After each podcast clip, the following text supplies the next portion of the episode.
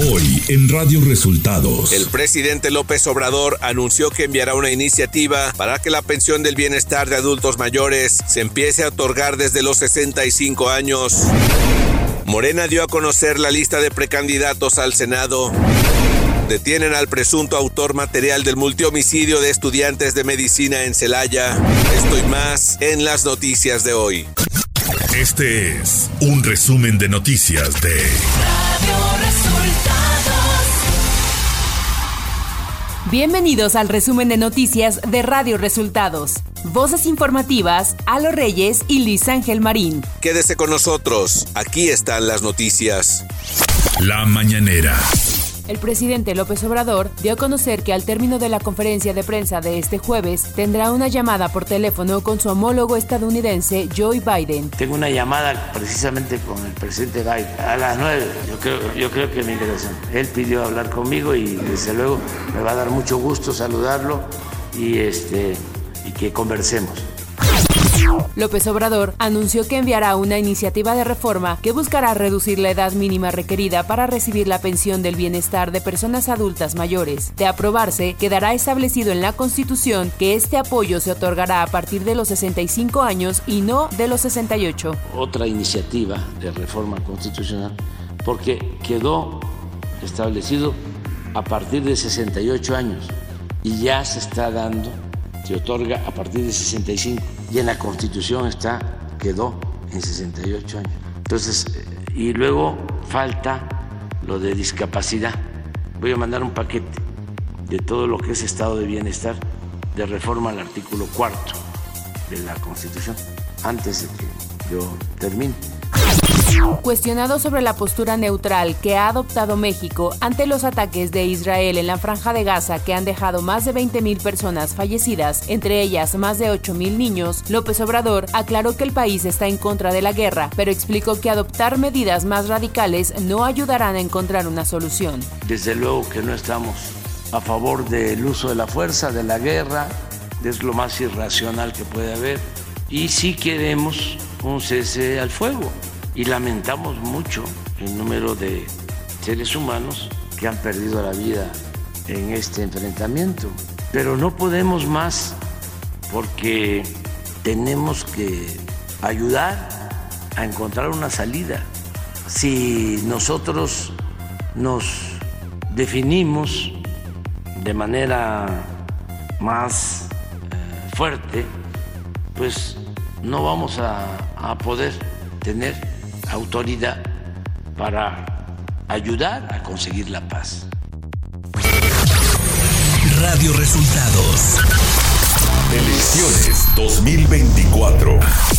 Este miércoles Morena dio a conocer la lista de precandidatos y precandidatas únicas al Senado de la República en 11 estados del país. En la lista aparecen nombres como Andrea Chávez, diputada de Chihuahua, Santiago Nieto Castillo, ex titular de la UIF, Higinio Martínez, del Estado de México, así como Waldo Fernández por Nuevo León. En un encuentro con militantes y simpatizantes en Ciudad Victoria, Tamaulipas, Claudia Sheinbaum, precandidata de Morena, PT y Partido Verde a la presidencia, afirmó que la mejor manera en la que se puede crear una nación es a través de la democratización, por lo que dijo, lo mejor es que el pueblo decida que se puedan elegir los jueces y los ministros de la Suprema Corte de la Nación. Xochitl Galvez, precandidata de Fuerza y Corazón por México, condenó que el gobierno utilice recursos para espiar a las personas que lo critican, como sucedió con Denise Dresser después de que reclamara las tardanzas en el área de migración en el Aeropuerto Internacional de la Ciudad de México y la oficina de la terminal aérea compartiera en sus redes sociales el itinerario completo de la politóloga. Con la presencia de algunos expriistas que conforman la Alianza Progresista, la diputada del PRI en Veracruz y coordinadora de la bancada en el Congreso local, Anilú Ingram Ballines, renunció a su militancia partidista junto con otros integrantes del llamado Grupo Veracruz, integrado por militantes, estructura territorial y exalcaldes del PRI, así como expresidentes del partido en el estado. Anunciaron su incorporación a la Alianza Progresista por México y su apoyo a favor de la candidata presidencial Claudia Sheinbaum y a Rocío Nale, precandidata al gobierno de Veracruz. Nacional. La senadora de Movimiento Ciudadano, Indira Kempis, anunció que decidió separarse del grupo parlamentario de ese partido en el Senado. Mi gratitud con la gente que confía en mi trabajo, ideas y visión por Nuevo León y México, escribió. El senador Félix Salgado Macedonio declaró formalmente instalada la Comisión Especial para el Seguimiento de la Reconstrucción de Acapulco, que tiene por objetivo observar el proceso de rehabilitación, atención y apoyo a las familias damnificadas tras el paso del huracán Otis. Dicha comisión, encabezada por el senador Félix Salgado, está integrada por senadoras y senadores de todos los partidos. Un juez de control vinculó a proceso a Gloria García Luna y Edgar Anuar Rodríguez García, hermana y sobrino respectivamente de Genaro García Luna, exsecretario de Seguridad Pública. Durante una audiencia que se realizó este miércoles, la Fiscalía explicó que Gloria N. y su hijo Edgar N. utilizaron empresas fantasma para obtener y transferir 5.112 millones de pesos. Ciudad de México. Ante el Pleno del Consejo Nacional de Seguridad Pública, el presidente nacional de la Canaco Ciudad de México, José de Jesús Rodríguez, tomó protesta como nuevo integrante de dicho consejo, en el que participará por un periodo de dos años como representante de la sociedad civil, informó el organismo empresarial. Información de los estados. La mañana de este jueves, la Fiscalía General del Estado de Guanajuato informó sobre la identificación y captura de Francisco Omar N., alias Verdus, uno de los presuntos autores materiales del multihomicidio de los cinco estudiantes de medicina de Celaya. La Fiscalía indicó que se cuenta con elementos de prueba que acreditan su participación en diversos hechos delictivos, entre los cuales está el multihomicidio de los estudiantes. Este miércoles, habitantes de Santa Ana, Xalmi-Milulco, en el municipio poblano de Huecotzingo, bloquearon la autopista México-Puebla, exigiendo la liberación de siete de sus compañeros detenidos horas antes por realizar un bloqueo anterior contra la construcción de un nuevo colector pluvial. Este miércoles, Raimundo Romero, ex titular de la Secretaría General de Gobierno durante el sexenio de César Duarte y Fernando Reyes, ambos acusados de peculado y liberados por falta de pruebas, se encontraron al ex gobernador de Chihuahua, Javier Corral, cuando comía con sus amigos en conocido restaurante donde lo encararon por sus encarcelamientos dentro de los expedientes X. Por su parte, Javier Corral no les contestó los ataques. Decenas de personas participaron en Salvatierra, Guanajuato, en una marcha pacífica y silenciosa para honrar la memoria de los 11 jóvenes que fueron asesinados por un comando armado el pasado domingo. Vestidos de blanco, portando veladoras, flores y globos blancos, decenas de personas se reunieron después de las 6 de la tarde en el jardín principal de Salvatierra para comenzar la marcha.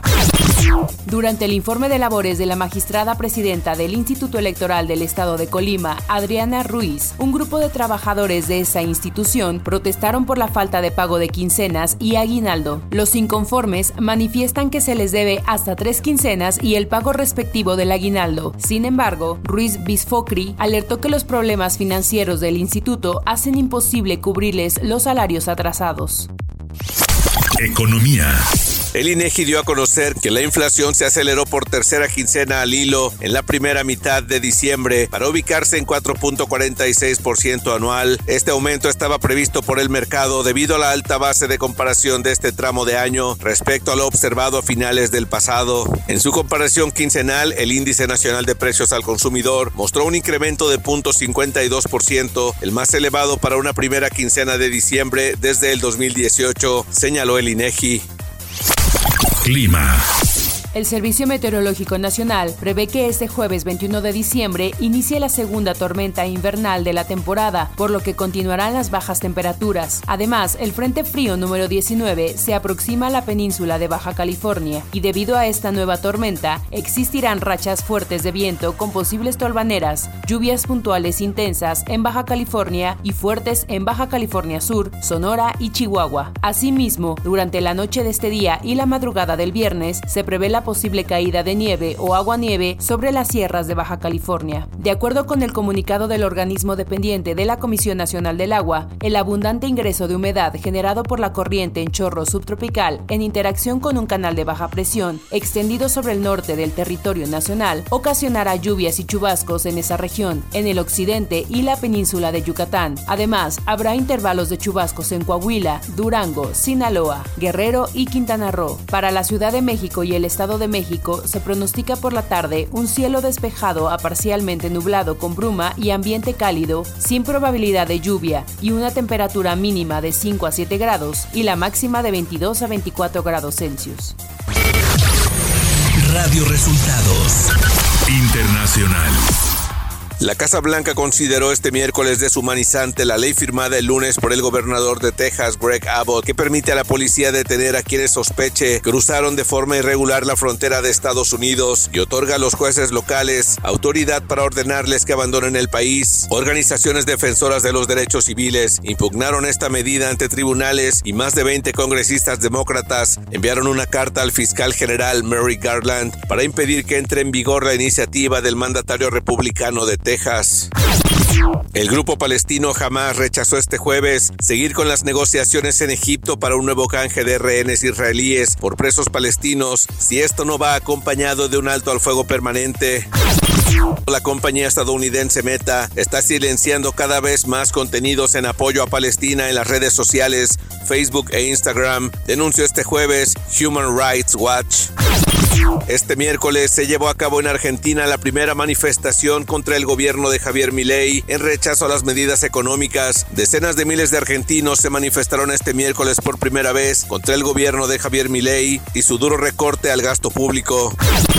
El presidente de Argentina, Javier Milei, anunció este miércoles un decreto de necesidad y urgencia que elimina numerosas leyes y normas para desregular la economía y permitir la privatización de empresas públicas y las transformará en sociedades anónimas como paso previo a su venta.